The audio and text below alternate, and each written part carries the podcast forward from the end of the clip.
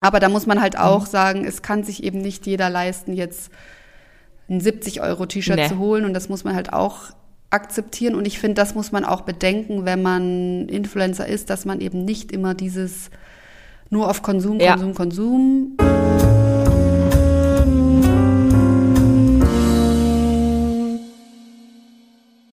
Hallo und herzlich willkommen zu einer neuen Podcast-Folge Geschichten vom Ponyhof. Mein Name ist wie immer Adrienne Collessar. Ich befinde mich es ist super traurig, das zu sagen, wie immer in Dresden. Und heute, irgendwo in Deutschland, wir werden es gleich erfahren, befindet sich die liebe Nadine Berneis. Applaus! Di, di, di, Hallo Nadine. Hallo. Du sagst immer, oh, wie traurig in Dresden. Dresden ist so schön. Ach, das sagst du, weil du in Stuttgart wohnst. Hm, erwischt. aber ich, aber ich komme aus Dresden. Ja, du kommst aus Dresden, aber Gerüchten zufolge, und das haben mir deine Eltern nicht erzählt, bist du sehr selten hier. oh oh. Ja, da haben Sie recht, da hast du auch recht. Also ich stelle mich mal kurz vor. Ja, bitte. Ähm, ich heiße, oder ich bin Nadine Berneis, habe mittlerweile aber einen anderen Nachnamen, den ich ähm, in der Öffentlichkeit ähm, einfach, ja, der ist einfach privat. Also ich habe geheiratet letztes Jahr und deswegen heiße ich anders.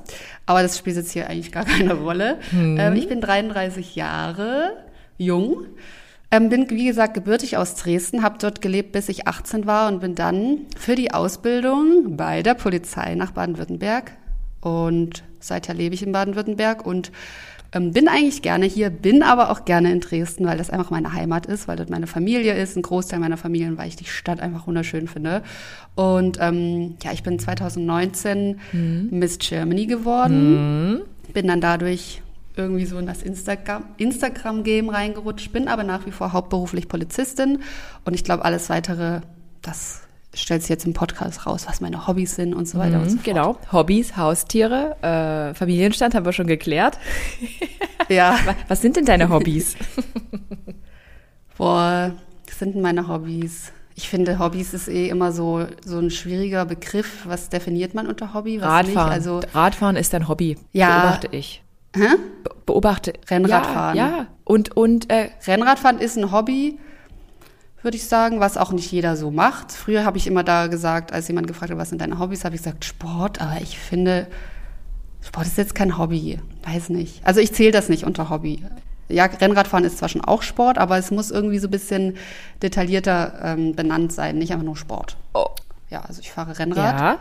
Und du hast Kat und ich reise gern mit dem Wohnmobil. Ja, stimmt. Das vielleicht? Ja, und äh, du, du magst Fashion. Ich mag Fashion. Also jeder sagt immer, dass ich das gut mache, aber es ist halt Geschmackssache. Ich liebe Fashion, ja, ich mag das sehr tatsächlich. Okay. Und sonst, ja.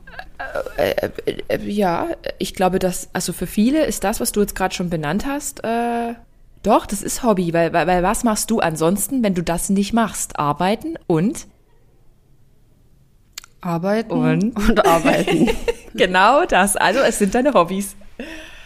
Ja, also äh, sagen wir, man subsumiert unter Hobby alles das, was man ähm, in seiner Freizeit gerne macht. Ja, genau. Macht. Sagen wir es so. Das war die jetzt, das ja, war jetzt wahrscheinlich die Definition. So. Ich könnte bei Google gucken, was Hobby bedeutet, aber wir wissen es jetzt einfach alle.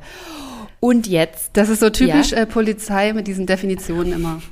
Ich, ich, kann, die ich kann die Sprache nicht ablegen. Aber ja, ich guck, ich schau, ich schau mal nach der Legaldefinition. oh ja, genau. Oh ja. Okay, also und halten wir fest, du bist verheiratet. Ähm, oh Gott, das klingt komisch, ja. Ja. Und du wohnst in Stuttgart. Und wo bist du jetzt gerade? Mhm. Bist du mhm. gerade in Stuttgart? Nee, jetzt bin ich ähm, so 50 Kilometer südlich von mhm. Stuttgart. Also so eher Richtung München dann schon, aber natürlich näher an Stuttgart. Ähm, bin in Eislingen, mhm. weil meine liebe Freundin Caro hat hier das ganze Equipment ähm, für, für so einen Podcast. Und da habe ich sie einfach gefragt, ob ich hierher kann. Und sie, na klar. Und jetzt bin ich hier in ihrem Office und quatsch mit euch und mit dir. Okay. Und ich hoffe, ich habe auch auf Aufnahme gedrückt. Doch. Wir wirklich, Nadine, wenn diese Tonspur nicht klappt, dann bin ich sehr traurig. Ich wäre auch traurig. Ich bin so eine. Te nee, das klappt. Du, von Technik habe ich nämlich keine Ahnung. Und wenn dann äh, irgend so eine gecrashte Tonspur kommt oder gar keine, habe ich ein Problem. Ja, du. Nee, ich hatte gerade hier auch technische, unter, technische Unterstützung. Von ähm, Paul, also alles gut. Okay. Äh, von Simon, sorry. Ja, Genau, also das passt. sehr gut. Und äh, jetzt sag mal nochmal zu Dresden. Was sind denn so deine Highlights dieser Stadt? Vielleicht interessiert das ja den einen oder anderen. Äh, oh Gott. Jetzt musst du überlegen, Ich hä? mag halt. Nee, ich, ich also ich finde halt, das ist eine wunderschöne Stadt, eine richtig schöne Altstadt, Ja. hat viel zu bieten. Und gerade das, wenn ich das jetzt mal mit Stuttgart vergleiche, also in Stuttgart haben wir zwar auch einen Fluss, den Neckar, Mhm. aber der hat überhaupt keine Elbwiesen, wie das in Dresden hat. Und das ist wirklich das, was ich am meisten vermisse, dieses an der Elbe Mhm. chillen, wie ich es früher mit 17, 16 gesagt habe. Das gibt, das geht hier irgendwie Mhm. nicht. Das, diese, dieses Feeling, das gibt's hier nicht und das fehlt mir unglaublich, weil ich früher in meiner Jugend richtig viel an der Elbe war. Das ein oder andere äh, Schlückchen Alkohol da auch konsumiert habe. Okay. Äh, das erzähl, Erzähl bitte mehr. Lieber nicht. Äh, nee, das war mein größter Absturz, den ich jemals hatte. Und seitdem hatte ich auch nie wieder so einen Absturz. Hm? Ähm, habe ich auch draus gelernt. Aber ich glaube, die Erfahrung muss jeder mal machen. Ich habe das damals, glaube ich, mit 16, 15 und meine Familie war so sauer auf mich. Wa- Was ist genau passiert? Komm, Die- er- erzähl die Geschichte. Komm, erzähl diesen, diesen Schwank aus der Okay, ich erzähle sie, ähm, ja, das ist auch okay, also weil das passiert jedem Mal. Mhm. Ähm, wir waren an der Elbe mit Freunden und dann haben wir was getrunken und ich musste immer ähm, um 10 zu Mhm. Hause sein, also 22 Uhr muss ich zu Hause sein. Meine Familie war da sehr streng. Ähm, ja, und dann, ich hatte auch nie einen Schlüssel mitbekommen, weil ich musste immer klingeln, damit die wissen, ah, okay, die ist jetzt zu Hause und kon konnten das einfach besser kontrollieren. Und dann ähm, war ich halt an der Elbe und dann wurde es so die Zeit, wo ich nach Hause gehen musste und ich war halt sehr betrunken. Also ich weiß es nicht mehr, was hat man mir gesagt. Und dann haben die mich ähm, in die Bahn gesetzt. Ich glaube, das war, wie heißen die Haltestelle? Eine nach dem Albertplatz in Richtung Pirnascher. Oh, ist das Oh, Synagoge? weiß ich jetzt gerade nicht mehr. Nee, eine noch da, wieder dahinter Richtung Albertplatz. Aber mir fällt da sie an der auch nicht ein. Hauptstraße irgendwo. Da. Ja, heißt nicht sogar Ja, Hauptstraße? ja. Naja, Ich, ich fahre nicht so oft da Bahn. irgendwie. Ja, da haben die mich halt in die Bahn gesetzt und haben noch zum Fahrer gesagt, ähm, dir, die muss an der Malterstraße aussteigen. Und es hat natürlich überhaupt Na, nicht geklappt. warum auch? Warum- Naja, der dachte sich halt, nö, ich weiß nicht, kenne die nicht. Also ich war halt, ja, ich war, glaube ich, 15. Ja, und dann bin ich natürlich eingeschlafen in der Bahn und habe mich auch während ich geschlafen habe wohl übergeben. Oh mein Gott. Also ich habe das nicht mitbekommen. Und bin dann irgendwann an der Endhaltestelle aufgewacht. Ähm, und dann habe ich so an mir runtergeguckt und dachte, scheiße, was ist denn passiert? Wo bin ich? Und habe gecheckt, okay, ich bin jetzt in Gorbitz. Also bin bis zur Endstation nach Gorbitz Ja. gefahren. Und das sind ja, wer sich in Dresden auskennt, so mindestens sieben, acht Haltestellen weiter als meine eigentliche ursprüngliche. Naja, und dann bin ich dann irgendwie, keine Ahnung wie, ich bin, hab's nach Hause gefunden. Ich weiß nur noch, dass auch ganz viele Autos gehupt haben und ich bin da über die Straße und was weiß ich nicht alles. Und dann ähm, habe ich irgendwie nach Hause gefunden, habe geklingelt und meine Mutter schon an der Gegensprechanlage, wo ich denn so lange geblieben wäre. Ich war ungefähr eine halbe Stunde nach der vereinbarten Uhrzeit da. Und dann habe ich nur gesagt, ja, ich habe die Bahn verpasst. Irgendwann habe ich mir dann eine Ausrede einfallen lassen und dann dachte ich, bin ich schlau und gehe in den Keller, weil da war bei uns immer die frische ähm, Wäsche und dachte mir, komm, ich ziehe mir ein frisches Oberteil an, dann merkt die gar nicht, dass ich äh, gespuckt habe. und dann bin ich da in den Keller, aber muss wohl irgendwie eingeschlafen sein. Und dann kam meine Mutter dann halt irgendwann runter in den Keller und meinte, was, Nadine, was ist denn hier passiert? Also die war richtig sauer, dann hat die mich mit nach oben genommen und das Schlimme war, ähm, das war ja gerade mal halb elf Uhr abends, also da sind ja noch voll viele Leute auch draußen unterwegs und meine Oma und Opa, die waren auch noch wach, die haben das alles mitbekommen. Und dann hat mich meine Mutter unter die Dusche gestellt und hat mich ins Bett gesteckt und hat äh, also hat dann wahrscheinlich nur noch gesagt, na, morgen reden wir. Und dann bin ich am Sonntag aufgewacht und Sonntag war eigentlich immer der Tag, wo wir in die Kirche gegangen sind. Und dann durfte ich nicht in die Kirche, das war sozusagen eine Strafe, ich darf nicht in die Kirche und musste einen Aufsatz über den Sinn meines Lebens schreiben. Oh. Ja, und dann hat meine Familie auch voll lang nicht so mit, also das heißt voll lang, mir kam es damals voll lang vor, aber die haben wahrscheinlich zwei Tage einfach nicht mit mir geredet. Und heute lachen wir einfach über diese Geschichte. Und damals dachte ich, oh Gott, jetzt werde ich aus der Familie äh, verstoßen und ich habe Verbannt. voll was Schlimmes gemacht. Ja, aber im Endeffekt diese Erfahrung, ich glaube, die hat jeder von uns schon mal gemacht, der eine früher, der andere später. Und seither habe ich nie wieder so viel getrunken, dass ich äh, so einen krassen Filmriss habe und dass ich nicht mehr Herr meiner Sinne bin. Ich glaube, zum einen liegt es aufgrund dieser Erfahrung, aber auch zum anderen, ich glaube, berufsbedingt einfach hat man da einen anderen Bezug zu Alkohol. Ja, und das war die Geschichte, die habe ich noch nie in der Öffentlichkeit erzählt. Oh je, Aber- ich hoffe, ich bereue es Äh, nachher nicht. Nee, nee, das war harmlos. Ich habe zwar keine krassere Geschichte, Gell? aber war harmlos, doch. Ja, und wenn man mal überlegt, was mir hätte eigentlich passieren Äh, können, ja. also ist ja auch super leichtsinnig. Aber das hast du halt mit 15, 16 bist du halt ein bisschen blauäugig, was ja vielleicht auch manchmal gut ist, weil man das Leben dann einfach lebt und nicht sich über alles immer Gedanken macht. Aber heute, wenn ich heute so Mädels sehe, die so betrunken sind, dann gehe ich auch immer hin und frage, ob ich denen helfen kann. Sind sie alleine? Weil ich mich dann immer so an meine Situation erinnere, wo mir damals keiner geholfen hat. Die haben mich zwar in die Bahn gesetzt, aber ja, man, es passiert halt heutzutage leider so viel und da müssen wir uns gegenseitig helfen und schützen Klar, einfach. auf, auf jeden Fall. Und ich meine, du kriegst das ja jetzt noch eher mit als ich. Ich meine, ich habe mich ja von dem Polizistinnen-Dasein ein bisschen zurückgezogen und du bist es ja noch. Wo arbeitest du genau? Mhm. Also, also wenn du es da sagen darfst, was machst du? Ja, ja, das, ähm, ich bin jetzt beim Landeskriminalamt in der Stabsstelle Öffentlichkeitsarbeit. Also da machen wir alles, was mit Presse, Presseanfragen, Öffentlichkeitsarbeit nach innen, nach außen so zu tun hat. Man kann sich vielleicht vorstellen mit der freien Wirtschaft, mit so einer PR-Abteilung. Ja. jetzt mal so grob gesagt, ohne dass ich zu viel sage. Okay, und ähm, Genau. was hast du vorher gemacht? Also warst du schon, du warst ja nicht schon immer da. Ich kenne ja so ein bisschen die, wie den normalen Werdegang. Also wie, wie hat es dir auf dem Revier gefallen? Warst du da mal? Ja, ich war direkt nach der Ja? Ausbildung, war ich im Streifendienst. Und das ist ja immer so das, was man kennt von diesem Beruf, also wo immer jeder hin will und was man halt auch so vielleicht aus Film, Fernsehen kennt und dieser klassische Streifenpolizist, Polizistin. Und da war ich zweieinhalb Jahre. Ich muss aber sagen, dass das, also das hat mir schon Spaß gemacht, weil wir eine tolle Schicht hatten und super jung waren und aber irgendwie hat mich das, glaube ich, dann schon mehr mitgenommen, was man dort erlebt, wie ich dachte oder wie ich mir auch immer so vorgestellt habe, weil ich immer dachte, na ja, ich verkrafte das und so. Und ich hatte auch starke äh, Migräne-Probleme zu dieser Zeit, also dass ich das eigentlich wöchentlich hatte. Und dann dachte ich irgendwann, okay, ich glaube, das liegt vielleicht an dem Schichtdienst, an diesem unregelmäßigen Schlafen, an diesem unregelmäßigen Essen, dann das, was man erlebt. Und deswegen habe ich dann beschlossen, dass ich mal testweise in den Ermittlungsdienst gehe. Ja. Also da arbeitet man dann von Montag bis Freitag, kein Nachtdienst, kein Wochenenddienst. Und da ging es mir dann eigentlich relativ gut mit. Man ist halt dann auch nicht mehr so auf der Straße, man ist im Büro. Und das hat mir richtig gut getan, so dass ich dann fest beschlossen habe oder mich dann fest auf eine Stelle beworben hatte und dann im Bereich Cyberkriminalität Ja. ähm, tätig war. Also da ermittelt man dann halt in so kleineren Betrugsdelikten, wie wenn du jetzt was bei eBay Kleinanzeigen kaufst, überweist Geld, aber kriegst die Ware nicht geliefert, solche Bagatelldelikte, wie wir Ja. sagen. Ähm, das war auch ganz cool. Und dann bin ich von da in meine Beurlaubung gegangen. Ach nee, ich war ja noch nach der Ausbildung, stimmt, ich war ja noch in der Bereitschaftspolizei, da warst du ja auch, gell? Also hier so zu Fußballspielen. Genau, ich war da im Einsatzzug, das war was anderes, aber war so ähnlich, ja. Genau. Ah, ja, genau. Das war eigentlich auch, das hat mir auch echt Spaß gemacht. Und dann ging es in den Streifendienst, genau, und dann Ermittlungsdienst Cyberkriminalität. Und von da dann in meine Beurlaubung, also das war dann die Zeit, wo ich Miss Germany wurde, 2019, Dazu kommen wir noch. 2020. Dazu kommen wir noch.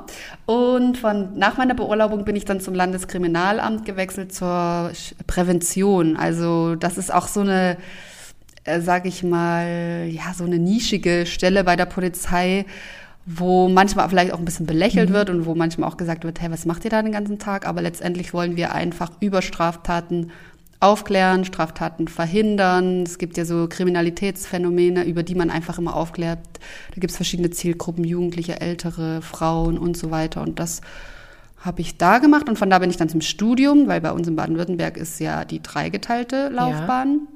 Ich glaube, in Sachsen habt ihr mit äh, gehobener und höherer, Äh, oder? Wir haben mittleren und gehobenen und den höheren kannst du ja dann nur machen, wenn du im gehobenen warst. Ach, habt ja, ihr ja. auch drei geteilt? Genau. Ah, okay. Ja, genau. Und dann bin ich halt jetzt beim Studium gewesen, zuletzt anderthalb Jahre nochmal mit 33 oder 32 die Schulbank drücken. Also das war auch echt eine Mhm. Herausforderung. Und seit April jetzt diesen Jahres bin ich wieder zurück zum LKA, zur Stabsstelle Öffentlichkeitsarbeit. Puh. Kurz, kurz Abriss die Karriere der Nadine.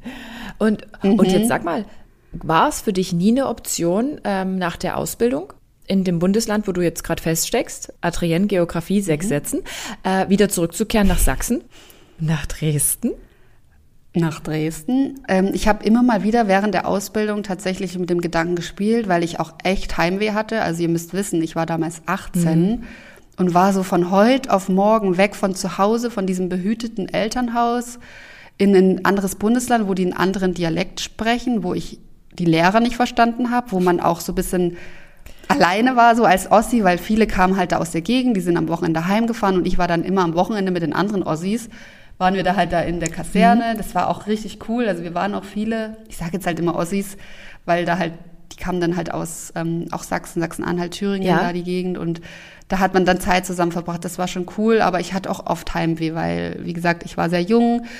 Aber auf der anderen Seite muss ich auch sagen, war das eigentlich auch gut, dass ich nochmal von zu Hause weggegangen bin, weil ich schon sehr behütet aufgewachsen bin. Meine, äh, ja, so viele Werte mir mitgegeben worden, die auch ähm, die auch alle gut sind und die ich auch, dass ich auch sage ich auch heute, dass ich die, dass ich gut finde, wie ich erzogen wurde. Aber ich konnte mich noch mal so unabhängig von der Familie noch mal so entwickeln und das hat mir und meiner Persönlichkeit unglaublich gut getan. Und nach der Ausbildung, als ich dann da so meine Freunde in Stuttgart gefunden hatte und äh, dann auch meinen Partner irgendwann, hatte ich eigentlich gar nicht mehr das Bedürfnis, wieder zurück nach Dresden zu gehen. Und, Irgendwie. und war das dann schon immer Ronny? Ähm, nee, ich hatte vor Ronny noch einen anderen Partner, ähm, zwei, knapp zwei Jahre. Ähm, den habe ich damals in Stuttgart in einer Diskothek kennengelernt.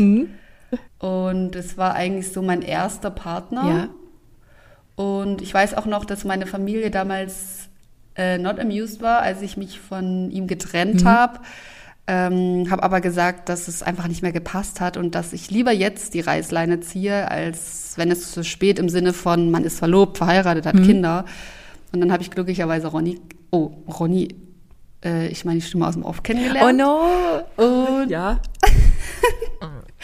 Und äh, ja, äh, seit 2016, glaube ich, sind wir zusammen, also jetzt im achten Jahr und seit letztem Jahr verheiratet. Und das ist total absurd oder so verrückt, dass ich, dass wir so lang zusammen sind und es fühlt sich gar nicht so an, als wären wir so lang zusammen, weil wir jeden Tag oder jede auch immer wieder so neue Seiten an uns entdecken und es ist, der ist einfach wirklich, das sagt man ja immer so, ist der perfekte Mann, aber er ist wirklich, der macht so viel für mich. Der ist auch in dieses nach Miss Germany hat sich ja unser Leben so verändert. Der ist da mit reingewachsen und unterstützt mich und hält mir den Rücken frei und also das ist das ist krass, was er alles für mich macht. Also, er ist der Mann deines Lebens. Naja, klar, ihr seid verheiratet. Ja. Für immer. Ja, wir sind verheiratet. Absolut. Natürlich, im besten Fall ist man ein Leben lang zusammen. Ähm, man weiß nie, was, was passiert, aber von mir aus, von meiner Seite aus, ähm, strebe ich danach ähm, mit ihm, bis uns der Tod scheidet, dass wir da zusammen sind. Oder verheiratet Das ist sind. eine voll süße, romantische Sache. Doch. Doch. Ja. Her- Herzlichen Glückwunsch. Ja. Ja, danke schön. Stimme aus dem Off. Du hast ihn ja auch Ja, er ist wirklich ein toller Fang. Und der ist groß. Ich dachte ja immer, wenn ich so, als ich Single war, früher dachte ich immer, oh nee, die ganzen kleinen Frauen, die schnappen mir alle die großen Männer weg. Dann hatten die da immer die riesen Männer und ich dachte mir so, nee, die sind für mich. Ich brauche einen großen Mann, weil ich bin 1,81 Meter. Und dann, als ich Ronny kennengelernt habe, war der halt eine Erscheinung mit seinen fast zwei Metern. Und das war auch, glaube ich, so, der ist mir damals dadurch auch aufgefallen, weil er halt so ein großer, breiter Mann ist. Und ähm, das finde ich bis heute auch toll. Und man muss sagen, er hat das Recht tatsächlich, äh, das Recht. Er hat, genau, er Adrian, ganz genau. Er hat das Herz am rechten Fleck. Ja, das hat er wirklich. Er ist geprüft auf Herz und Nieren. Wirklich, er ist toll. ja, So, ja, das hat man damals, als ich ihn kennengelernt habe, habe ich das gar nicht gedacht, weil da wirkte er so ein bisschen wie so ein, also wie soll ich das sagen, so ein Gigolo vielleicht? Also weil so mit seinen nach hinten gegelten Mhm. so ein Haaren. Frauenheld. Aber ja, so ein Frauenheld, so ein bisschen spießig vielleicht, aber das ist er gar nicht. Und der hat wirklich das Herz am rechten Fleck. Und auch bei unserer Hochzeit damals hat er auch seine ganzen Emotionen freien Lauf gelassen. Das war richtig schön. Okay. Ich will, Aber bei uns ist auch nicht immer alles perfekt. Nicht, dass jetzt alle denken, oh mein Gott, ja. Und jetzt steige ich wieder ein. Was genau ist passiert? Nein, Quatsch. Nein, Quatsch. Darum, darum soll es auch Nein, gar nicht nein, gehen. um Darum soll es auch gar nicht gehen. Aber es ist Nee. schön und ähm, ja, es ist doch, das sind so die Vorbilder, die man sich dann selber nimmt für eine Beziehung. Weil ich meine, acht Jahre erstmal zu schaffen und dann auch, ach ganz Ja. ehrlich, das Ding mit der Hochzeit und es war doch New York, ne? New York gab es doch den Antrag, oder? Ja. Das verfolgt man einfach gern. Das ist so, ihr lebt meinen, äh, in, äh, meinen kleinen Geheimtraum. Ich wünsche mir auch mal irgendwann, Oh. doch, mittlerweile sage ich mir, ich wünsche mir irgendwann mal einen Partner, der mir auch mal so einen Ring an den Finger steckt. Also nicht für alle anderen, aber ja, für und den uns. wirst du auch finden. Ja, Ich weiß auch, dass du den finden wirst. Logisch. Adrian. Du findest noch deinen Deckel. absolut. Das weiß ich. Ja. Das weiß ich, weil du bist so ein guter Mensch, weißt du, es gibt so viele Menschen, die, ich sag mal, nicht gut sind, aber du bist so ein, guter, echter, ehrlicher Mensch und deswegen findest du auch noch deinen Deckel. Das Und wenn ich. der viereckig ist, der Deckel, mir egal. hast. Dann habe ich halt einen viereckigen Deckel. Ja, ich meine, wir sind ja auch nicht perfekt. Also, also wir sind ja auch, wir haben auch Ecken und Kanten und da passt dann halt auch nur der eckige Deckel drauf. Ist doch auch Ja. okay. Es wäre alles andere wäre ja langweilig. Ganz genau. Und jetzt kommen wir zu mein Motto ist ja auch unperfekt, perfekt. Genau, und meins ist es auch. Also immer schon. Es, ja. Ja. Äh, äh, doch, warte, bevor wir jetzt zu dem anderen Thema kommen, was ich vorhatte, wie beschreiben dich deine Freunde oder wie beschreibst du dich selber? Wie, wie bist du? Also ich weiß, wie du bist, aber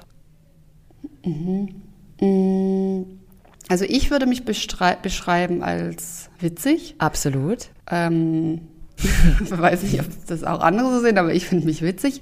Ich lache unglaublich gern über mich selber und nehme mich nicht ernst. Also nehme ich nicht zu sehr ernst, weil das Leben ist ernst genug und man muss sich auch mal selber einfach über sich selber lustig machen. Und ich glaube, ich bin sehr ähm, charismatisch. Also ich kann anderen sehr gut zuhören, kann mich gut in deren Lage hineinversetzen und bin auch eher der Part immer, der lieber zuhört, als dass er von sich erzählt, weil ich da irgendwie so ein, weiß nicht, ob ich, weil ich immer denke, naja, in meinem Leben passiert nichts Spannendes, ich brauche jetzt nichts erzählen aus meinem Leben. Das habe ich schon voll lang, schon seit Kindheit irgendwie.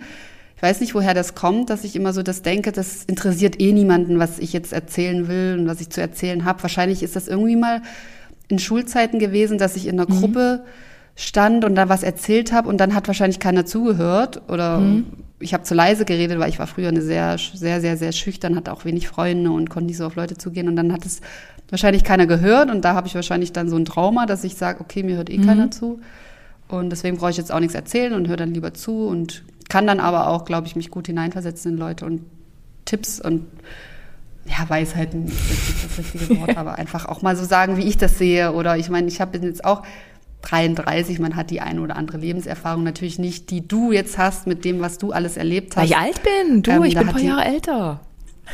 Ja, du bist ein paar Jährchen alter, älter, hast sicherlich andere Sachen erlebt als ich, aber jeder hat immer aus Ja. seinem Leben irgendwie, finde ich, eine Weisheit, die er anderen mitgeben kann und die ähm, das Leben des anderen dann irgendwie leichter und wieder besser machen. Auf jeden Fall. Auf jeden Fall. Und zu deinen Weisheiten kommen wir am Ende des Podcasts, denn dann frage ich immer danach. kannst du, kannst du schon mal Oh. drüber nachdenken.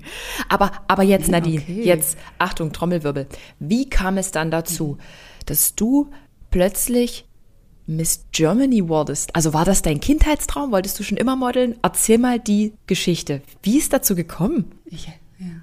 ich habe einfach die Jury bestochen. Nee. Ähm, nein, natürlich nicht. Äh, also Kindheitstraum überhaupt nicht. Ich muss sagen, ich, also man kannte immer diese Frauen mit diesen Scherben. Das war ist so ein Bild in meinem Kopf. Aber ich wusste nicht, dass das jetzt ein Wettbewerb ist, dass das Miss Germany ist und das, was da dahinter steckt. Und dann habe ich das über die sozialen Netzwerke damals mitbekommen, ähm, weil meine Vorgängerin, also die 2018 Miss Germany war, hat da so, äh, die kam auch aus Stuttgart und die hat das so ein bisschen erzählt und dann habe ich das mitbekommen, dass man jetzt sich jetzt wieder bewerben kann und dachte ich, komm, ich bewerbe mich da jetzt einfach mal. Ich habe so ein bisschen durchgelesen, was sind die Voraussetzungen, was muss man da machen und man muss auch sagen, dass dieser Contest Miss Germany da gerade einen Wandel hatte. Also wir kennen das alle, diese Bikini-Walks. Die Frauen sehen eigentlich nur gut aus Ja. und äh, die stellen sich davon auf die Bühne und werden beäugt und mehr als gut aussehen müssen die nicht. Ähm, und der hatte dann so einen Wandel zu meiner Zeit, wo ich mich beworben hatte, dass zum Beispiel schon mal dieser Bikini-Walk abgeschafft wurde. Also es ging dann nicht mehr um diese reine Präsentation, wie, was hat die da für Maße und, und dieses perfekte Schönheitsideal, darum ging es nicht mehr, sondern es ging jetzt auch darum, hey, hat die denn was im Köpfchen, jetzt mal so umgangssprachlich gesagt. Und dann dachte ich, komm, ich bewerbe mich. Und damals war ich, glaube ich, 28 und bis 29 konnte Ja. man sich bewerben. Und dann dachte ich, na, ich muss es ja jetzt machen, weil nächstes Jahr geht es dann nicht mehr. Und da habe ich mich beworben und dann gibt's ja diese Städtewahlen erstmal, dann, dann bin ich da weitergekommen, bin zur Miss Baden-Württemberg-Wahl gekommen und bin da unter die, nee, bin da die erste geworden bei Miss Baden-Württemberg und bin dann dadurch in dieses Camp gekommen, ähm, wo alle 16 Finalistinnen, also aus allen 16 Bundesländern waren und da waren wir in diesem Vorbereitungscamp. Das war auch echt cool, muss ich sagen, weil wir da auch viel gelernt haben, so Umgang mit der Presse, mit den Medien, so Persönlichkeitsworkshops waren. Ähm, Nikita Thompson und ähm, Boris Entrup waren da zum Beispiel als Coaches da. Also es war schon eine coole Reise und ich war eigentlich mit dem Hintergedanken dort, na, ich möchte da teilnehmen, weil ich ähm, wenig Selbstbewusstsein hatte. Und ähm, ich wusste, man muss da auf einer Bühne stehen, man muss über sich was erzählen, man muss sich, ähm, man muss einfach vor Menschen sprechen. Ja. Allein das ist mir damals schon schwer gefallen. Das konnte ich nicht, wenn ich ähm, mit jemandem geredet habe, habe ich ein Gesicht wie eine Tomate mhm. bekommen, bin immer sofort rot geworden, war unsicher. Mhm.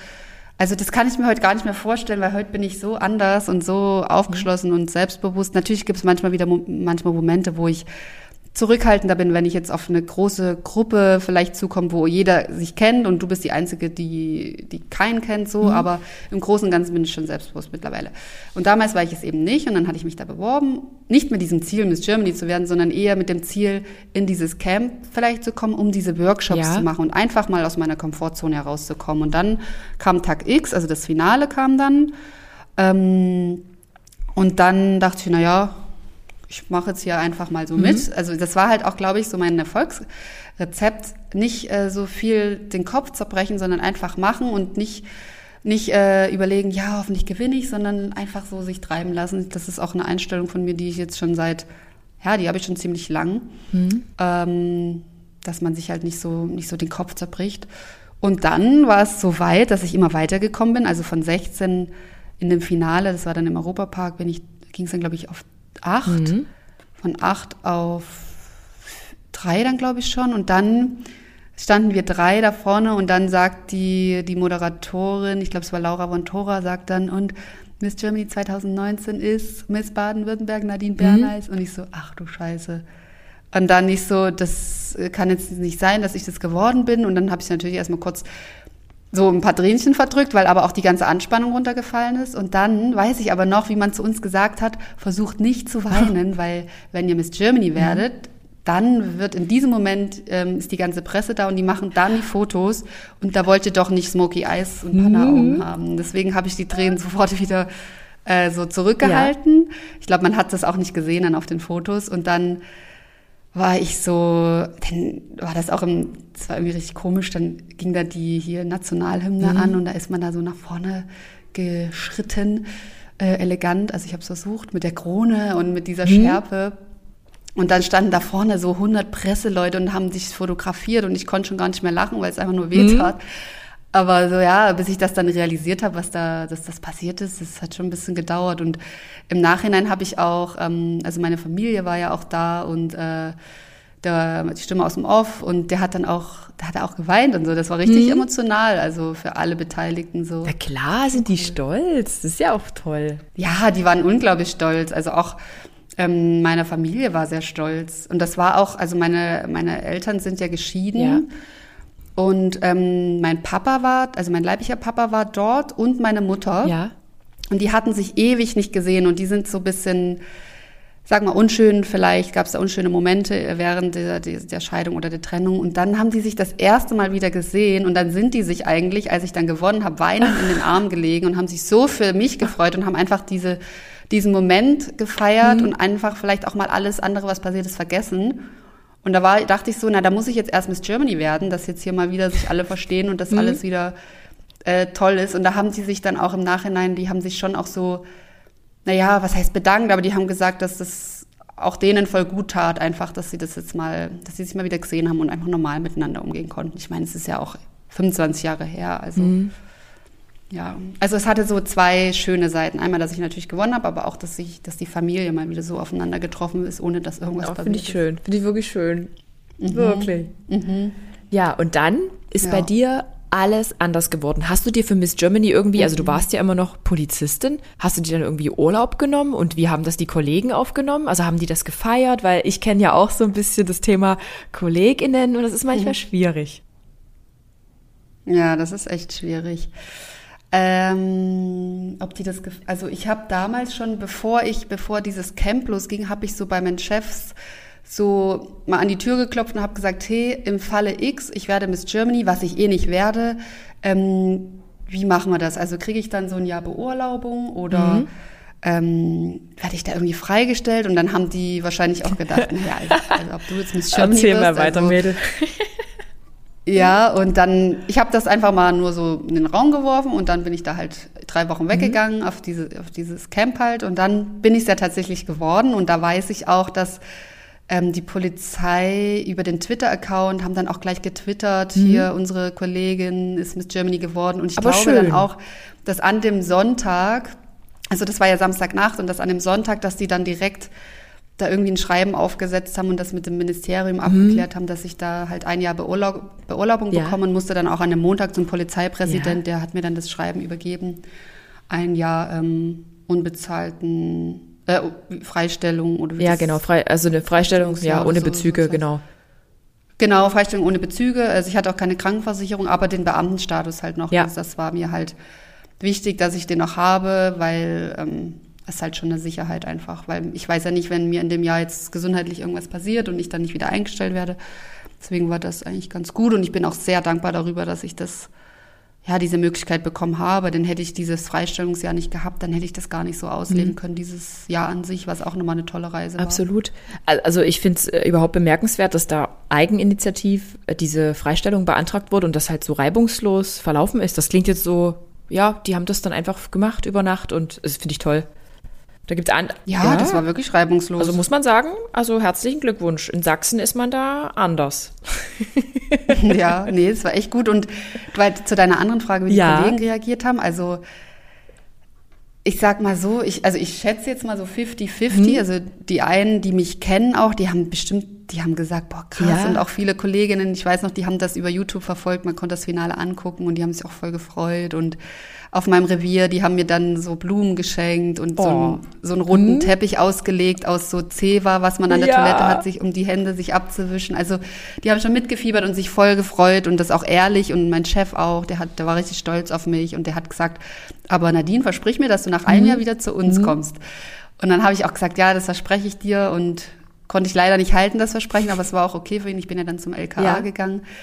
Und es gibt aber auch sicherlich einen Großteil, ähm, das würde ich jetzt aber nicht sagen, dass das nur bei der Polizei so ist, der einfach neidisch ist und der es einem nicht gönnt und der halt redet und ja, sich auf gut deutsches Maul zerreißt. Es gibt's, wird es immer geben, egal in welcher Branche oder in welchem Bereich man ist. Ja, es ist, es ist irgendwie in gewisser Weise menschlich, auf der anderen Seite irgendwie unschön. Also es ist halt, ja. Ja, voll unschön, weil ich immer dachte, dass das mich kalt lässt. Und auch wenn man dann mal zum Beispiel nach meiner Wahl habe ich ja schon auch so ein paar Kommentare in die Richtung, also es war jetzt keine Beleidigung, aber es war so diese Schwelle zu dem Strafbaren hatte ich ja auch bekommen, so nach dem Motto, ähm, also da wurde das halt so ein bisschen ab, drauf abgestempelt, auf mein, dass ich ja nicht schön sei und dass das, dass meine What? Zahnlücke größer ist als eine Flugzeuglandebahn. Also halt solche, auf diese Zahnlücke hin. Und man muss ja auch sagen, dass ich so die erste Miss Germany war, die vielleicht nicht unbedingt diesem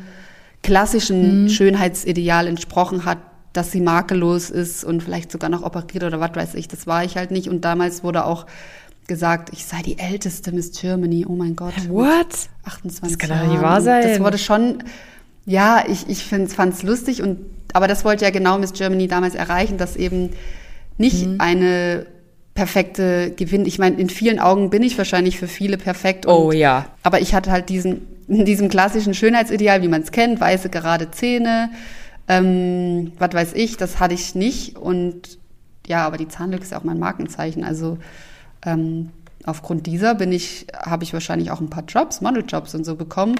Und die war ja auch früher mal zu, als ich eine feste Zahnspange hatte, und dann ist sie irgendwann wieder aufgegangen. Okay. Und da bin ich sehr froh drum. Früher fand ich die aber ganz schlimm, die Zahnlücke. Da habe ich immer meine Hand vor dem Mund gehalten, als ich gelacht habe. Aber jetzt Aber ich kann auch. das Jetzt bin nachvollziehen. ich schon wieder komplett. Nee, nee, aber, aber, also in meinen Augen bist du wirklich wunderschön, weil du genau so richtig bist. Also so wie du bist, bist du halt richtig. Ich mag das, so eine natürliche, ich weiß nicht, ich gucke dich an, auch in echt, und ich denke mir so, wow, wie ein Gemälde, einfach toll. Danke. Und ich hatte übrigens in meiner Jugend oder in meiner Kindheit auch eine Zahnlücke und die, ich habe die auch ich habe die gehasst, ja. Und ich war auch beim Zahnarzt, beim Kiefer Kiefern, wie heißt das Kieferorthopäde, Kiefernorthopäde? Kiefer, Kiefer, Kieferorthopäde.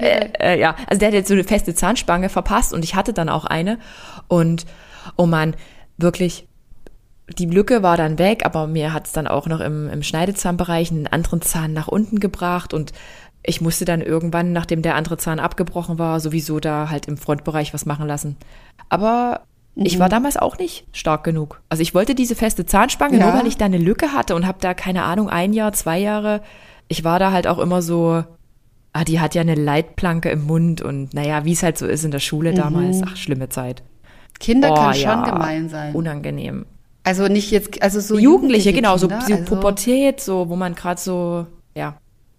Wo man eh unsicher ist und dann drücken die dir noch so einen Spruch. Das, und das prägt sich bis, bis in unser Erwachsenenalter prägt sich das ein. Äh, Ist so. Ach, das ist schon ist schlimm. So. Und, und jetzt mal nochmal auf das ganze Thema so Modeln, schlank sein. Ich meine, du bist ja wirklich super schlank und groß. War das schon immer so? Also warst du schon immer der Typ? Mm, boah, ich weiß gar nicht, ob ich schon immer groß war, aber ich war schon immer in der Klasse bist schon so unter den rausgekommen. Mädels. Ich bin schon so rausgekommen. Ich weiß nicht, ab wann ich so groß war. Ah, ich glaube schon relativ ähm, früh, also sage ich mal in dem pubertierenden Alter auf jeden Fall. Und das war auch tatsächlich immer so ein Problem, weil ich wollte ja eigentlich nicht auffallen, aber mit der Größe bist du halt aufgefallen. Und dann war ich auch so schlaksig, wusste nicht hin mit meinen Beinen und Händen. Und ich sage auch heute immer über mich, ich bin Körperklaus, weil ich halt auch nicht so ein Taktgefühl habe. Und dann bewege ich mich vielleicht auch nicht so ästhetisch schön, aber das ist mir halt auch egal. Ich mache halt mein Ding. Aber damals war das schon so ein Problem. Ich habe mich auch immer kleiner gemacht, also sei es körperlich, Ja. aber auch, dass ich, dass ich immer so abgetan habe, dass ich was nicht kann und dass ich auch immer schon, wenn es um eine Gruppenarbeit oder Ja. so ging, dann habe ich auch immer schon vornweg so gesagt, ja, aber ihr braucht mich nicht in eure Gruppe wählen, weil ich kann das sowieso nicht. Und da habe ich mir mal im Nachhinein habe ich das mal ein bisschen reflektiert. Das ist eigentlich das Dümmste, was du machen kannst. Wenn du, du suggerierst ja den Leuten, wenn du jetzt in eine fremde Gruppe kommst und keine Ahnung, Beispiel, macht eine Gruppenarbeit und dann, dann, woll, dann musst du dich ja eigentlich, du musst dich ja eigentlich von dir überzeugen, aber wenn du dann sagst, ah nee, also wählt mich lieber nicht, weil ich kann das sowieso nicht, ja, dann denken die das auch von dir, dass du das nicht kannst. Und dann wählen die dich auch nicht. Aber du musst eigentlich hingehen und deine Frau stehen und sagen, hey, ich kann das voll gut und ähm, ich glaube, es wäre ganz gut, wenn ihr mich äh, in eurer Gruppe habt so selbstbewusst zu sein und das zu sagen, das habe ich, habe ich erst relativ spät so, also ich würde sagen, so die letzten ein, zwei Jahre habe ich das Ja, so ein bisschen das- reflektiert, dass man einfach so positiv und so selbstbewusst äh, ja, sein sollte. Ja, das, Es sei denn, es ist jetzt wirklich was, was du überhaupt nicht kannst, aber ja, ich kann Schlittschuh laufen. also dann Nehmt mich auf. und dann auf die Fresse fliegst. Nee, aber einfach von sich auch manchmal so ein bisschen mehr überzeugt sein und einfach, äh, ja, seine Frau stehen und, weil das strahlt man dann auch einfach aus. Ist, Aber ja. ich habe auch heute noch oft, also nein, nicht oft, aber gelegentlich solche Phasen, wo ich halt auch so denke, oh nee, ich bin darin nicht gut und ich kann das nicht und ach, das, was ich jetzt hier alles schon so gemacht habe, das ist ja eigentlich nichts. Also man erwischt sich immer wieder dabei. Mhm. Ja, es ist, glaube ich, so ein. Aber du hast auch schon so viel, so viel äh, geschafft in deinem Aber ich- Leben und gemacht und erreicht. Aber ich sehe das nie. Also ich glaube, viele Menschen sehen auch immer nie, was sie eigentlich erreicht haben. Es ist ganz oft so. Ja, die wollen es vielleicht auch nicht, weil sie halt nicht, ähm, sonst könnte das vielleicht arrogant Mhm. rüberkommen, wenn man sagt, äh, aber das sollte in unserer Gesellschaft äh, ein Umdenken stattfinden, dass wir das als, nicht als arrogant abstempeln, Mhm. sondern dass wir sagen, hey, das ist doch klasse, was der schon alles in seinem Leben geschafft hat. Und das hat nicht mit, nichts mit Arroganz zu tun, Mhm. sondern einfach dazu zu stehen oder ja, einfach stolz auf sich zu sein. Ja, man traut sich ja schon oft, oder also ich bin da zumindest so, ich traue mich auch oft nicht so Dinge zu zeigen, die man sich irgendwie mal auch geleistet hat. Also weißt du, was ich meine? Nur um irgendwie nicht andere, Ja. andere irgendwie, also nicht neidisch zu machen, aber um nicht zu zeigen, hey, guck mal, das kann ich mir jetzt gerade kaufen oder so. Keine Ahnung, es ist richtig dumm. Es ist auch dumm, dass ich sowas sage, aber genauso äh, fühlt man das manchmal, dass man lieber nicht alles zeigt, was man hat, aus Angst, dass andere Ja. das irgendwie so verurteilen. Weil ich selber mag, ich Genau. selber mag aber Menschen nämlich nicht, die immer so, ich habe das und ich habe das und ich habe das. Ich finde das immer ganz furchtbar. Ja, ich finde es auch äh, nicht so sympathisch, wenn man das auf so eine plakative Mhm. Art und Weise macht. Also jetzt mal als Beispiel äh, unter den Influencern, wenn die sich da eine Designertasche Mhm. kaufen und dann so ein Unboxing Ja. machen. Also das kann jeder tun und lassen, was er möchte, aber ich würde es nicht so machen. Also ich kaufe mir halt die Tasche und dann habe ich mir die für mich gekauft, aber nicht um sie zu präsentieren und zu zeigen, guck mal, was ich hier für ein geiler Hecht bin und was ich mir leisten kann. Also das würde ich halt nicht so machen. Aber das ist Typsache, Geschmackssache. aber, Ja, muss jeder für sich selber entscheiden. Aber du wärst, glaube ich, auch nicht so ein Typ, der sich jetzt ähm, eine Designertasche kauft und dann machst du ja erstmal ein Reel. Ja, ein TikTok, präsentierst ein YouTube-Video und äh, ja und alle so ein Unboxing. Es ist wirklich schwierig. Nee, das, oder oder darüber. Das sind wir nee, nicht. das sind wir nicht. Und du zeigst die halt dann einfach, weil du einen Look shootest und dann kann halt auch jeder gern mhm. wahrscheinlich fragen, aber ich mag das auch nicht, dieses Plakative. Und wir hatten uns ja auch schon mal drüber unterhalten. Ähm, dieses Thema, ähm, ich reise jetzt als Influencer nur noch Business Class und ich muss das aber auch fett zeigen. Dann diese mhm. Fotos da, wie sie ihr Essen fotografieren und wie sie hier, wie sie mhm. anstoßen. Ich find's, ich find's immer Panne. ja, das, das denke ich mir auch so, das würde ich auch niemals zeigen. Also, ich sag dann für mich, boah, guck mal, ich habe mir, also ich würde mir, ich glaube, ich bin da auch zu geizig, mir ein ähm, First-Class-Flug oder so mhm. zu buchen. Also da muss ich schon im Lotto gewonnen haben. Da würde ich mir auf jeden Fall mal ein First-Class-Buch, äh, First-Class-Flug mhm. buchen. Wobei ich auch sage, manchmal so sage, also einmal in meinem Leben möchte ich mir so einen Flug buchen. Mhm. Aber dann buche ich mir den auch und hänge das nicht an die große Glocke und sage das jetzt allen. Also, oder zeige es so, das behalte ich dann einfach für mich. Absolut. Und da bin ich stolz drauf, dass ich mir das dann geleistet habe und dass ich mir das ermöglicht habe, weil ich habe auch hart dafür gearbeitet. Das darf man halt auch nicht vergessen. Ich meine, wir arbeiten ja auch hart dafür, dass wir uns das leisten Richtig. können. Und wir haben jetzt keinen Sugar Daddy, nee. der uns das Geld äh, sonst wohin schickt, sondern wir haben uns das erarbeitet. Und dann finde ich das auch legitim, dass man sich was gönnt. Jeder kann ja für was mhm. anderes sein Geld ausgeben. Der eine steckt es in Handtaschen, wobei das übrigens auch eine Geldanlage ist. Mhm. So sage ich das immer der Stimme aus dem Off. um das zu argumentieren. Oder andere in Reisen, zum Beispiel, das machst ja. du ja unglaublich viel Reisen. Mittlerweile bin ich auch so, dass ich sage, oh, ich will geil reisen und so Ende des Jahres haben wir auch nochmal eine größere Reise geplant, mhm. weil Reisen gibt einem einfach viel mehr als irgendwelche Schuhe Richtig. oder Taschen. Das ist einfach so, sind wir mal ehrlich. Davon hat man einfach mehr von diesen Momenten, diesen Erlebnissen und dieser Entwicklung, die man während so einer Reise macht und die Leute kennenlernt. Mhm. Das weiß ich schon auch, aber manchmal möchte ich mir halt auch eine Handtasche holen. So. Ja, äh, hat die Stimme aus dem Off mir auch schon mal erzählt. Die Leiden, die, Leid, die Leidensgeschichte. Dass er sich freut, wenn ich mir wieder eine neue. Die, die Leidensgeschichte. ah, ja. Ja, und, und jetzt nochmal zurück zu Miss Germany. Was ist da wirklich hinter den Kulissen passiert? Stellt man sich das auch so vor wie im echten Leben? So ein bisschen Zickereien? So ein bisschen? Gibt es da ein paar so hm. Dinge? Also, ich meine, wenn man drei Wochen aufeinander rumhängt, dann kann es schon mal passieren, dass man sich irgendwie anzickt. Aber das ist jetzt nicht so, wie man es vielleicht von einem Format wie Jimmy's Next Topmodel kennt, dass die Produktion oder die Menschen, die dahinter stecken, so uns irgendwie anstacheln. Seid mal so, macht mal dies, sagt mal mhm. das. So ist es auf gar keinen Fall. Also das ist wirklich entspannt gewesen. Also es waren wirklich schöne drei Wochen und das war auch das Jahr Miss Germany war auch sowas von geil. Das sage ich nicht nur in der Öffentlichkeit, sondern das sage mhm. ich auch ähm, hinter verschlossener Tür, dass das mich unglaublich geprägt hat und dass das da war kein Zickenkrieg. Also wenn, dann waren mal Befindlichkeiten zwischen zwei Personen, aber das kann ja auch im echten Leben, sage ich jetzt mal, ja. passieren. Das ist, dass man sich nicht immer mit jedem versteht, das ist ja okay, aber ich habe mich nie mit irgendjemandem gezickt. Also ich kann mich eh mit niemandem streiten. Außer mit der Stimme. Okay. Okay, also kein Zickenkrieg außer ab nee, und an at home. Sorry. Sorry, okay, die Frage streich ich. Ähm, mhm. Und jetzt sag mal, du hast gesagt, du warst halt eben bis zu Miss Germany eher wenig selbstbewusst, hast dich dann da angemeldet, um einfach bis zu dem Camp zu kommen, um vielleicht da an deiner Persönlichkeit zu arbeiten und ähm, viel zu mhm. lernen. Mhm.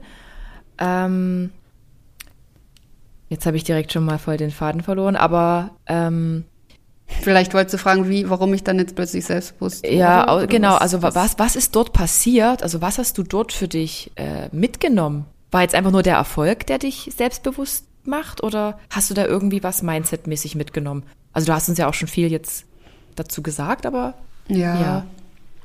Also zum einen Mindset-mäßig, dass ich ähm, einfach für mich festgestellt habe, dass ich so, wie ich bin, dass ich perfekt so bin, weil da hatte ich früher auch immer so ein bisschen Zweifel und wie gesagt, dass ich mich früher immer kleiner gemacht mhm. habe und ähm, das habe ich da komplett so hinterfragt oder einfach auch festgestellt, hey, nee, ich bin vollkommen okay, so wie ich bin und mit meinen Ecken und Kanten und man kann nicht perfekt sein und da ist auch so ein bisschen dieses, mein Motto so unperfekt, perfekt entstanden, ja. ähm, weil perfekt ist ja, weiß nicht, also keiner ist perfekt und gerade dieses das Unperfekte macht es eben perfekt, dass mhm. man halt nicht alles kann, nicht alles weiß und dass das menschlich ist und dass das eben auch sympathisch macht, dass das, dass das nahbar ist. Mhm. Ähm, das sagen mir auch immer viele, wenn viele Follower, dass sie das, dass sie finden, dass ich so, ja, so nahbar bin, so normal einfach und so nicht gestellt und dass es eben auch, dass ich mich auch oft also unperfekt ist es ja jetzt auch nicht, aber dass ich mich halt einfach normal zeige und nicht inszeniert oder gestellt. Mhm. Und die andere Seite ist eigentlich, wie du sagst, dass man mit dem Lauf der Zeit natürlich irgendwie erfolgreicher wird mit dem, was man mhm. macht, aber auch mit dem, was man sich selber vornimmt. Da zählte bei mir zum einen einfach dazu, selbstbewusster mhm. zu werden und zum anderen aber vielleicht auch, ja, sich noch irgendwie so ein Standbein aufzubauen. Ähm, und da wurde ich mit der Zeit schon erfolgreicher. Und das führt natürlich auch zu Selbstbewusstsein, wenn man Erfolg hat. Das ist einfach so, ähm, weil man halt merkt, hey, es passiert das mhm. Positives und dann das und so. Ich muss auch sagen, dass ich bislang in meinem Leben ähm, nie irgendwelche großen Schicksalsschläge ähm, erlebt habe, mhm. ähm, worüber ich sehr dankbar bin und das weiß ich auch sehr zu schätzen. Und das ist auch so ein Punkt, wo ich eigentlich auch echt dankbar sein kann, dass das eben so ist und dass ich noch nie, keine Ahnung, finanzielle Schwierigkeiten hatte oder gesundheitliche mhm. oder was weiß ich. Und das ist natürlich auch ein Faktor, der irgendwie zu Selbstbewusstsein dazu zählt. Also ich würde sagen, das sind verschiedene Faktoren. Ne? Die persönliche Entwicklung natürlich ganz stark, aber eben auch sowas wie Erfolg, würde ich mhm. sagen. Und ähm, an der Stelle, an der du jetzt stehst, du arbeitest ja nach wie vor Vollzeit bei der Polizei. Kannst du dir vorstellen, mhm. die Polizei zu verlassen irgendwann für Instagram? Also für Instagram würde ich sie nicht verlassen. Mhm.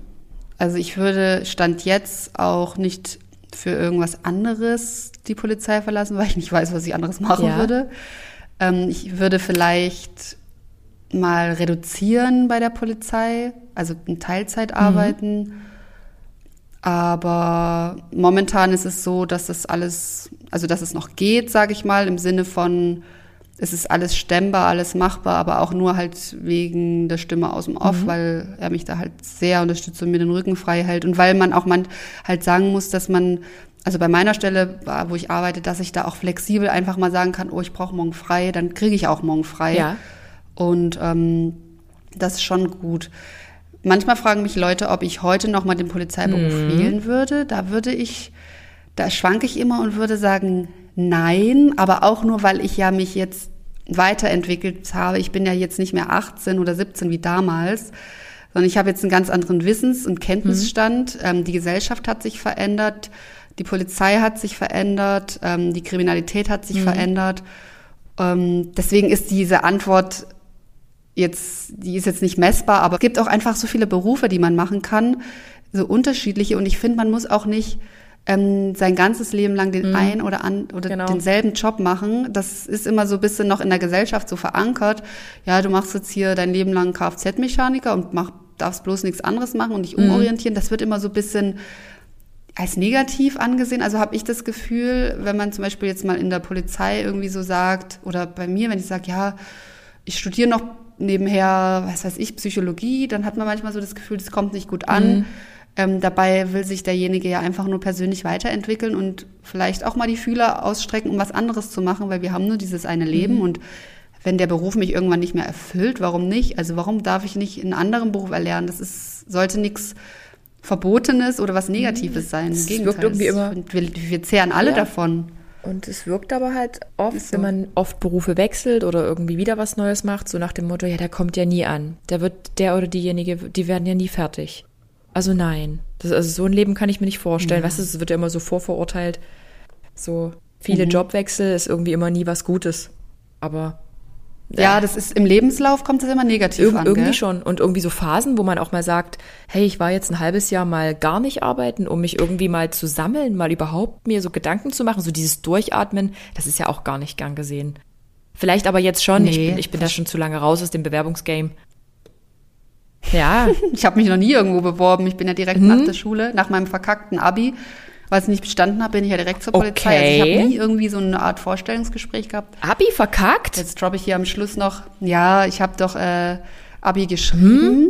Ich war doch auf dem St. Benno-Gymnasium, Okay. falls das jemand kennt. Sagt mir was, ja? Und ja, da beim, hier beim VW Center. Ähm, wie An der heißt denn? Ja, beim Straßburger Platz. Ach, an der Ja, genau. VW-Manufaktur. Ja, genau, okay. dort, ne, klar. Okay. Ne? Und ja, da war ich und ähm, ich war schon immer schlecht in der Schule. Weiß auch nicht warum, Mhm. keine Ahnung. Und ähm, ja, dann, ich habe mir das auch ehrlich gesagt schon gedacht, dass ich glaube ich mein Abi nicht bestehe. Und so ist das dann auch eingetreten. Aber da sage ich auch immer wieder, ihr braucht kein Abi. Also das soll jetzt nicht heißen, dass alle ihr Abi Mhm. abbrechen, aber es ist kein Beinbruch, wenn ihr euer Abi nicht besteht oder wenn ihr kein Abi habt. Ihr könnt auch mit mittlerer Reife über Umwege ähm, eure Ziele erreichen. Das ist auch immer so meine Weisheit vielleicht, dass ich sage, der gerade Weg ist nicht immer der Ja. richtige und der beste, sondern über Umwege kommt man auch an sein Ziel und gerade bei diesen Umwegen lernt man so viel für seine Persönlichkeit, ähm, die du auf diesen geraden Wegen eben nicht lernst, weil du, weil da alles am Schnürchen läuft, aber über diese Umwege hast du immer, stehst du vor einer Sackgasse, wo du dann eine neue Herausforderung hast, die musst du irgendwie ähm, gedeichselt kriegen und dann fragst du Leute um Hilfe und dann lernst du da wieder was dazu. Also das sage ich auch immer, ich würde das auch gern jungen Leuten sagen, hey, ihr braucht nicht alle Abi und studieren und was weiß ich, weiß nicht, also es ist auch okay, wenn ihr mal eine Klasse wiederholt, also das ist nicht schlimm, aber das ist halt auch immer noch so in den Köpfen Ja. von den Eltern wahrscheinlich so drin. Mein Kind, oh Gott, es hat jetzt die zehnte Klasse, muss es wiederholen. Was, da ist immer so, was denken dann die anderen? Richtig. Das ist wahrscheinlich das größte Ja. Problem. Davon sollten wir uns auch mal befreien, was andere denken. Das ist doch völlig Mhm. egal. Mach doch dein Ding und zieh's durch und guck nicht nach links Mhm. und rechts. So, ja. Tja.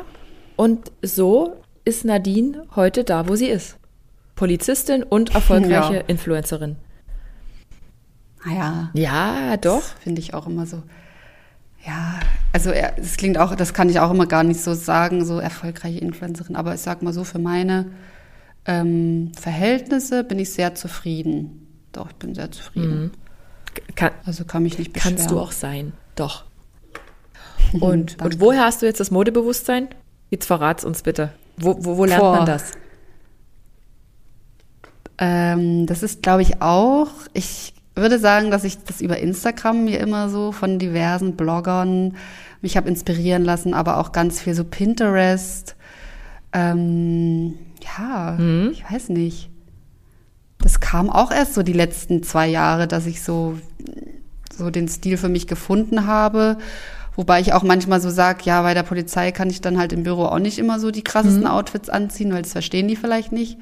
Also diesen Oversize-Stil oder was weiß ich, da bin ich dann eher so normaler angezogen, sage ich mal. Aber an so einem Tag wie heute, wo ich frei habe, da ziehe ich halt mal so ein, ich kann euch ja mal sagen, was ich heute dann habe. Ich habe so ein so ein Einteiler, also so ein, ähm, wie sagt man das, so ein Onesie. Ja. Weißt Ja, du, was ja. ich meine?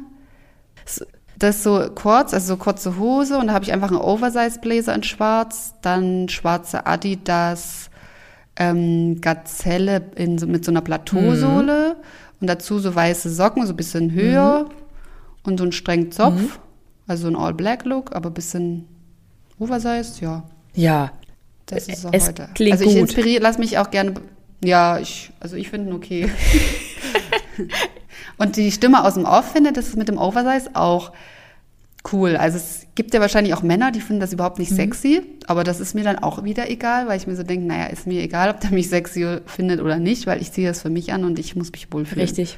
Das war ja nicht Das. Allerwichtigste. Und ähm, wie viel Geld für Mode gibst du aus jeden Monat? Darf, darfst du das sagen oder weiß das nur die Stimme aus dem Off? Das weiß nicht mal er, obwohl doch seit er meine Buchhaltung macht, weiß auch er das. Und jedes Mal, wenn er nur aus dem Büro ruft, Schatz, dann ist das mein Zeichen zu flüchten und ganz schnell woanders hinzugehen. Ähm, nee, der hat schon, also manches versteht er überhaupt nicht, aber für sa viele Sachen hat er aber auch Verständnis, weil er auch sagt, das ist zum einen ja auch so mein Ja. Beruf, andere zu inspirieren, was Outfits angeht. Aber man muss es, finde ich, jetzt auch nicht übertreiben, jeden Trend mitgehen und immer Neues zu kaufen, sondern man, ihr könnt auch mal zu Hause jetzt zum Beispiel überlegen, das Outfit, was ich jetzt beschrieben habe, da könnt ihr auch einfach eine schwarze Leggings und ein schwarzes enges T-Shirt.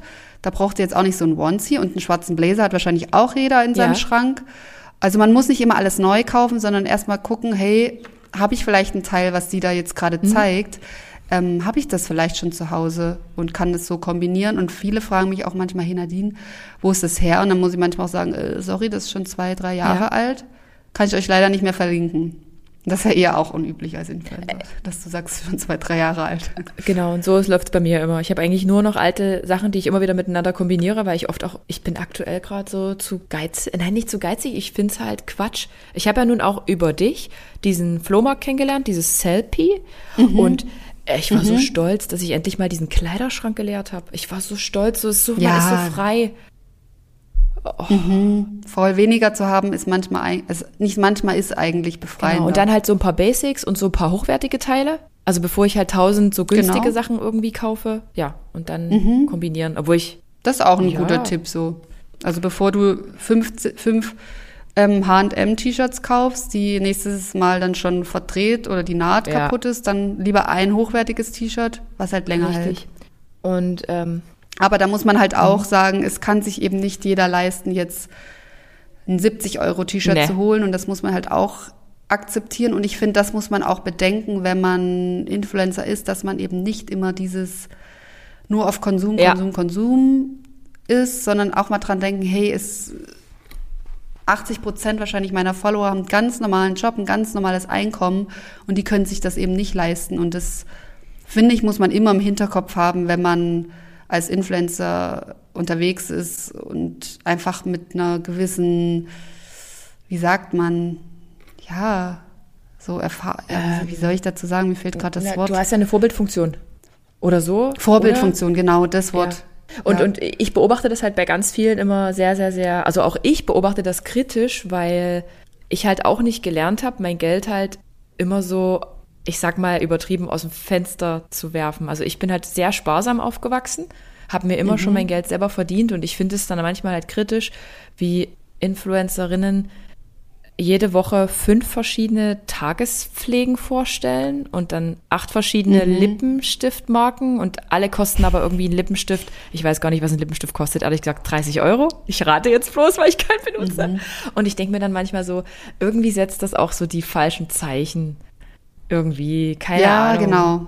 Es ist mir unangenehm. Ja, das sehe ich auch so. Ich finde es auch schwierig. Aber da sage ich auch wieder, es muss jeder für sich Ja. wissen. Und für den einen ist es wahrscheinlich sein, sein Markenzeichen, dass er eben fünf verschiedene Lippenstifte täglich benutzt. Weiß Mhm. nicht, muss, ja, muss jeder für sich entscheiden. Verurte verurteile da auch Ja. keinen.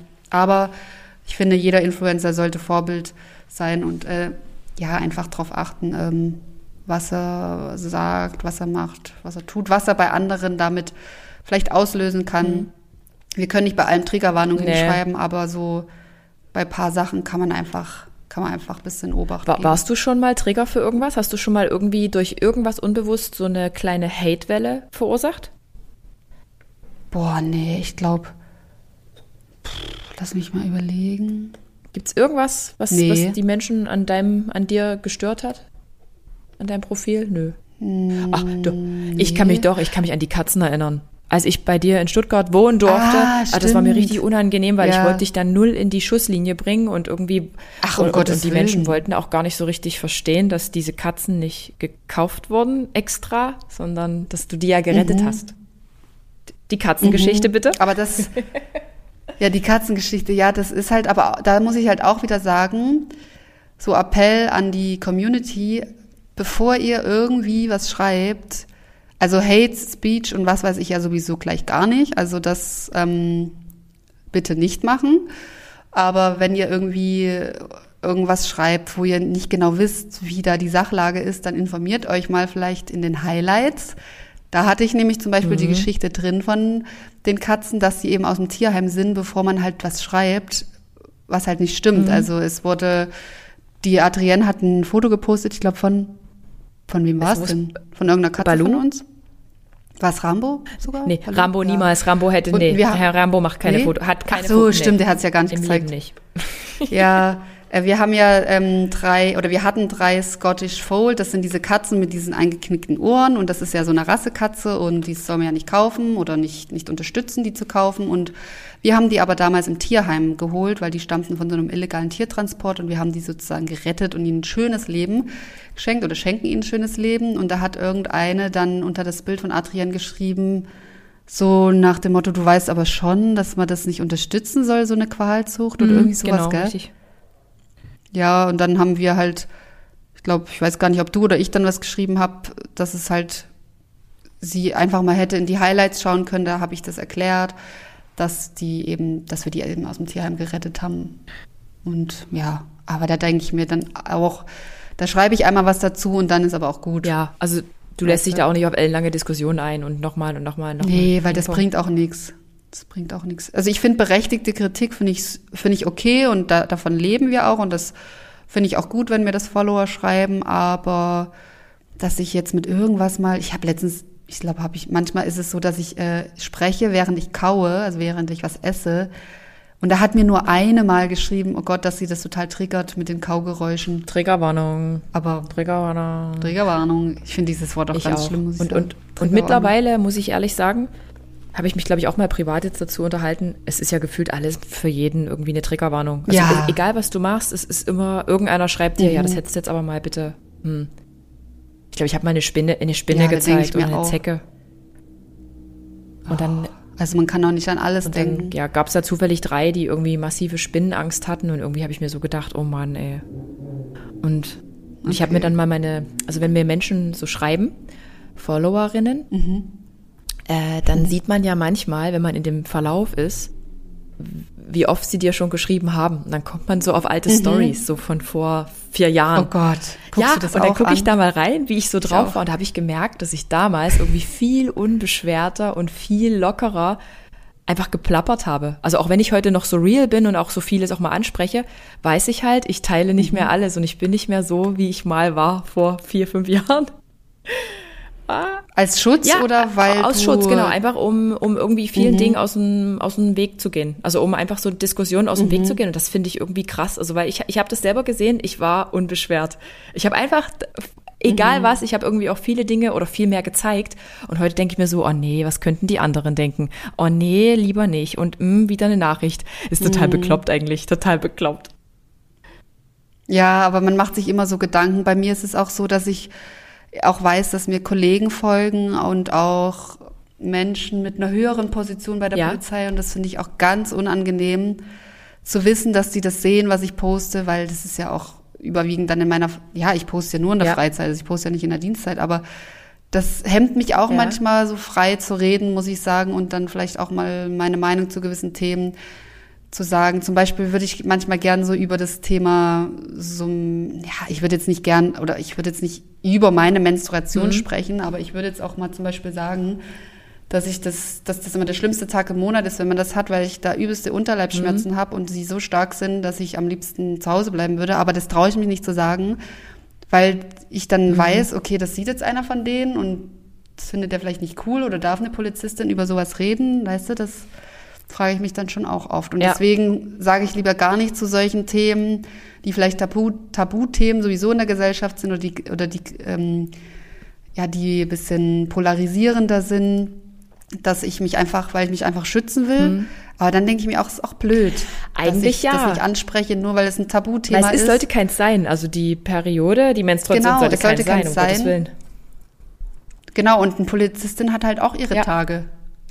Und Punkt. ich hatte, Aber, ich ja. hatte einige Streifenfahrten, wo ich so krasse Bauchkrämpfe hatte. Also es wusste dann immer nur der Kollege, mit dem ich gefahren bin, wo ich manchmal dachte, oh mein Gott, mhm. ich habe mir dann wirklich auch so Schmerztabletten reingepfiffen. Anstatt zu sagen, ich bleibe jetzt mal zu Hause, habe ich mich nicht getraut, weil ich immer so, ich habe ja beigebracht bekommen, so eine Periode, das musste halt einfach so, ja, geht's halt weiter. Du bist trotzdem leistungsfähig. Ja. ja. Mhm. Das Leben geht weiter. Geht's auch. ja. das, stimmt. Fällen. Ja. So, Nadine. Es, Hast du noch eine hab, Frage ich auf hab, Zettel? Es ist die Abschlussfrage aller Abschlussfragen. Wir sind am Ende des Podcasts mhm. angelangt, aber was sind deine drei Weisheiten, die du im Laufe deines kurzen Lebens gelernt hast? Also was sind die drei Dinge, die du meinen ZuhörerInnen mitgeben möchtest? Also zwei habe ich schon so ein bisschen angesprochen. Das ist einmal das ähm, Unperfekt Ja. perfekt. Wir müssen nicht perfekt sein, um im Leben irgendwas zu erreichen, um Ziele zu verwirklichen, um vollkommen zu sein, um ein guter Mensch zu sein. Das braucht, dafür muss man nicht perfekt sein. Ähm, das zweite ist mit diesem, dass man, dass es gut oder dass ich es ja besser finde, wenn man vielleicht über Umwege zum Ziel geht oder seinen Weg geht, als immer diesen geraden Weg, ähm, um einfach auch anderes zu sehen, mal abzubiegen, was ist denn dort, um, um, ja, um Herausforderungen in seinem späteren Leben besser meistern zu können, wenn man eben mal vor einer Sackgasse steht. Und das Dritte ist, das habe ich dir, glaube ich, auch schon mal gesagt, dass man positive Gedanken Ja. hat im Leben und nicht ähm, negative Gedanken hat, weil ich bin davon überzeugt, dass wenn man positiv denkt, dass das dann auch ähm, eintritt. Also dass es bringt jetzt nichts, zum Beispiel, wenn ich jetzt weiß, morgen soll es den ganzen Tag regnen, da bringt es jetzt nichts, dass ich mich darüber aufrege, sondern ändert doch dann die, die Sichtweise darauf. Also sagt doch, na gut, dann regnet es halt, den Bäumen und der Natur tut das ja voll gut und dann mache ich halt morgen Homeoffice und ich muss ja auch nicht unbedingt raus und ja, ist doch jetzt auch nicht so schlimm, so ein Regen. Nach dem Regen kommt die Sonne, so Eben. ungefähr. Und das ist jetzt so ein simples Beispiel, aber einfach positiv sein und sich positive Gedanken machen und dann glaube ich auch, dass das ähm, auch in Erfüllung geht und dass dann dir Positives auch im Leben widerfährt. Hast du schön gesagt. Auch wenn es manchmal ein bisschen hart Ja. ist oder nicht immer leicht ist, sich positive Gedanken zu machen, wenn man in einer schwierigen Zeit ist oder ich, wenn ich überlege, wie es dir die letzten Monate Mhm. ging oder jetzt noch geht, dass du dir dann positive Gedanken machst, das ist natürlich schwer. Ähm, das kann ich mir vorstellen. Aber es reicht ja schon ein kleiner positiver Richtig. Gedanke, wie dass du dir jetzt sagst, morgen ähm, stehe ich auf und dann mache ich mir ein richtig leckeres Frühstück und so starte ich in den Tag. Irgendwie irgendwas, was dir gut tut, Ja. dass du das morgen früh machst und dann startest du auch ganz anders in den Morgen gehe ich wieder eine Stunde schwimmen und das macht mich wirklich glücklich. Also Schwimmen ist gerade so, wow. Ja, das habe ich gesehen, dass du jetzt ich schwimmen liebe gehst. es. Voll Viermal cool. die Woche direkt, also wenn dann richtig. Und ich mag's. Ich war auch heute wieder um 6 Uhr Voll zerquetschte. Ja. Ja, das ist ja auch das Gesündeste für unseren Körper, glaube ich, und für die Gelenke auch. sagt man, Schwimmen, ne? ja, sagt man. Und man ist Ja. danach so platt und glücklich. Also ich habe Ja. lange nicht mehr so ein Gefühl nach einem Training gehabt. Also so das Krafttraining ist schön, aber dieses Schwimmen macht mich Ja. richtig fertig. Hätte ich niemals gedacht. Wow. Ja, und man ist so glücklich, von, auch wenn man fertig ist, man ist trotzdem glücklich, man weiß, oh Gott, man hat was geschafft und man ist einfach ganz anders gelaunt, finde ich, in, an dem Tag, dann wenn man morgens so eine, so eine Absolut. Schwimmeinheit Also macht. Sport, muss ich sagen, ist so ein Retter in schlechten Tagen. Und habe ich mir jetzt auch bestellt äh, letzte Woche so ein Eis, so ein richtiges, echtes Eisbad. Also ich habe immer im Winter Eisbaden auf dem Balkon gemacht in so einer Obi-Tonne. Und ich habe mir jetzt das Geld rau- ausgegeben, so eine richtige Eistonne, so mit so Kompressor, damit es wirklich auch im Sommer kalt ist, weil mich das auch unglaublich, ich liebe das. Und das sind so die kleinen Dinge und da freue ich mich dann jeden Tag drauf. Genau. Und ja, kommen bessere Zeiten. kommen bessere Ja, es Zeiten. kommen auf jeden Fall bessere Zeiten. Das ist so. Und ähm, wie du sagst, die kleinen Mhm. Dinge sind die, die, die dich ähm, glücklich machen und die dir wieder Positivität in dein Leben bringen. Das ist einfach so. Richtig. In Kombination mit ein bisschen Zeit und vielen Gesprächen, aber irgendwann genau. kommt das auch wieder. Also Genau. wirklich. Ich bin da auch guter Dinge. Ja. Ja. Das ist gut. Du find, ich finde du auch, dass du eine auf Instagram bist, die, wo ich das, oder ich finde, du bist die einzige, also in meiner Bubble, also ich, denen ich jetzt folge oder Mhm. die ich, äh, ja, die mir folgen, die wirklich einfach echt sind. Mhm. Da ist nichts inszeniert oder gestellt und du sagst halt einfach mal, wenn es Mhm. dir scheiße geht. Und du schminkst dich jetzt nicht für irgendeine Story oder ziehst dir ein Outfit an oder räumst im Hintergrund deine Küche auf, sondern da machst du halt die Story und der Hintergrund ist unordentlich. Da gibt es zigtausende, die das erstmal aufräumen und sich dann dahinstellen, damit alles ordentlich und perfekt ist. Aber ich finde, du machst es so, so authentisch Danke. und so, ähm, so echt. Nee, ist echt vielen, so. vielen Dank. Das machen Obwohl, viele. kleines Insidergespräch, äh, die Stimme aus dem Off mir in der letzten Zeit ab und an gesagt hat, Adrienne, positiver, positiver. es wird dann auch wieder positiver. Ja, er sieht das wahrscheinlich als Kauf, aus kaufmännischer Sicht. Ja. Aber letztendlich musst du mit deinem Mind und deinem, mit deiner Psyche, sag Ja. ich mal, im Reinen sein und nicht, was der Kunde letztendlich sehen Mhm. will. Also, Ich hatte äh, Denk ich. noch eine kleine random Story. Ich hatte letztes Jahr, nach meiner Trennung, letztes Jahr im April, habe ich, äh, war ich auf einem Influencer-Event. Also ich wurde eingeladen ähm, und ich war da übelst froh drüber. Also weil ich dachte, hey, da komme ich mal raus, war auch in einem anderen Land. Und ähm, ich habe dann auf dem Hinweg, das haben viele äh, verfolgt, äh, meinen Flug verpasst, weil eine Vollsperrung auf der Autobahn war.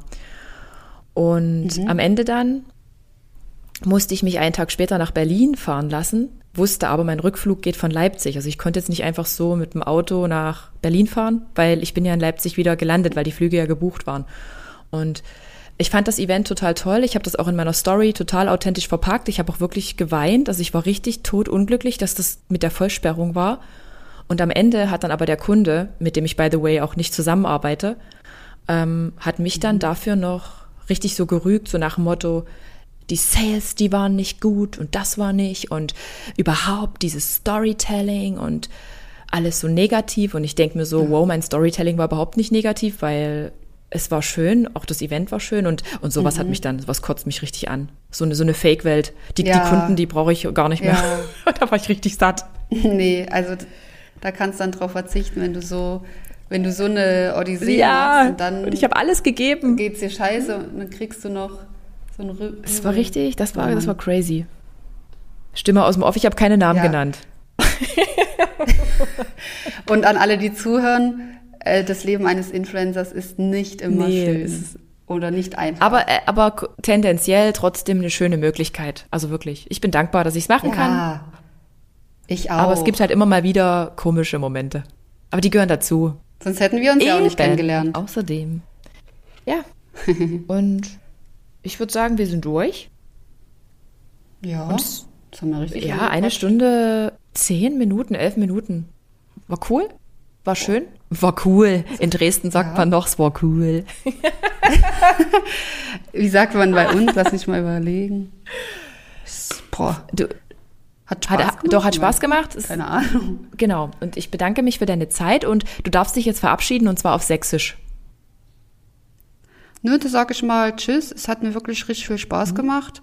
Und ähm, lasst doch gerne ein Like da, einen Kommentar und natürlich fünf von fünf Sternen auf Spotify. Nö.